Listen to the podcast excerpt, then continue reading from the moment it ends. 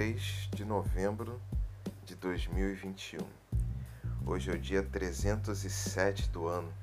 Vivemos 306 oportunidades grandiosas para construirmos nossa felicidade e eu tenho a certeza que todos nós estamos um pouco mais próximos desse objetivo.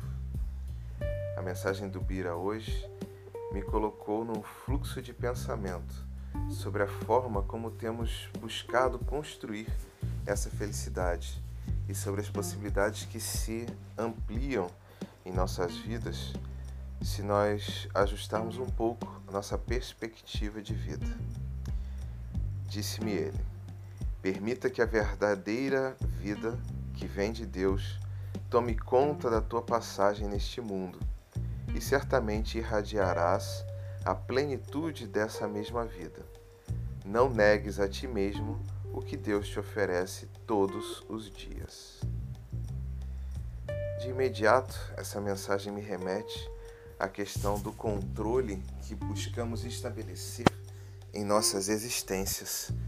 Me remete a essa questão né, do modelo que temos construído em nossas vidas e aí eu me lembrei de uma historinha, da realidade de um fato que me marcou bastante e que voltou à mente agora. E aí escrevi para ele assim: Certa vez tive a oportunidade de conversar com uma criança que chorava em profundo sofrimento porque não queria tomar o leite que vinha da vaca. Ela queria o leite que vinha da caixinha e afirmava que a vaca não era a responsável pelo leite da caixa.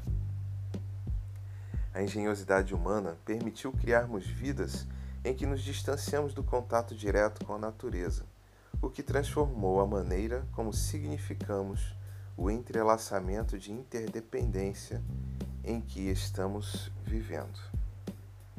A globalização, o crescimento das cidades, a redução do contato com a natureza são alguns dos eventos que nossa história, em nossa história que criaram esta impressão de desconexão. Nossas vidas corridas, a falta de tempo para a contemplação e a redução do contato com nossa dimensão espiritual talvez sejam efeitos colaterais neste movimento de distanciamento.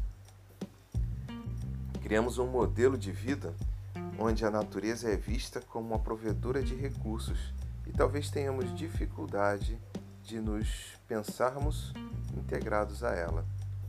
Neste processo, nos cercamos de novas necessidades e criamos um efeito bola de neve em que cada geração parece que está mais solitária e independente, mas também distante da natureza.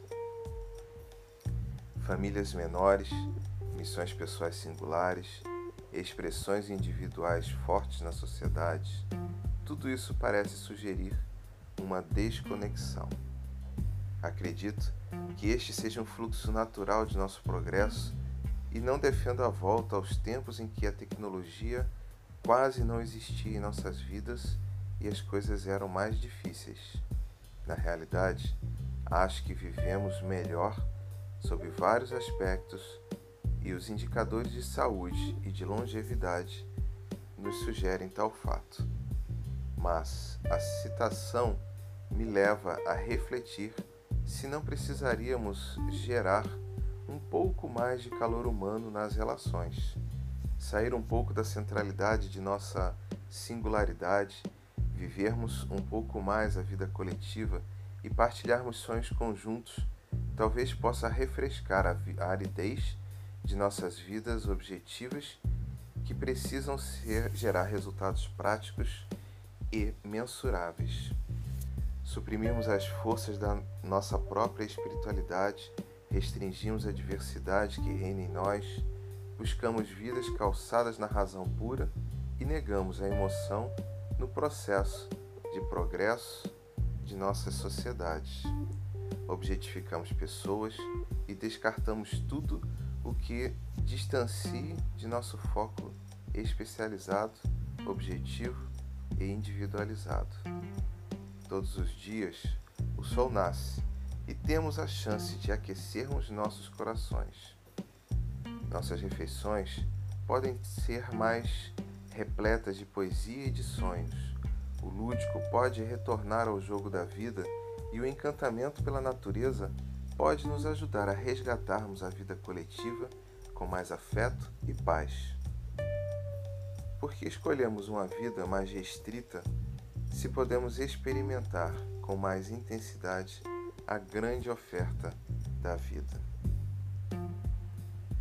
Eu sou Guilherme Frankel e esse foi mais um episódio do Acordei Inspirado.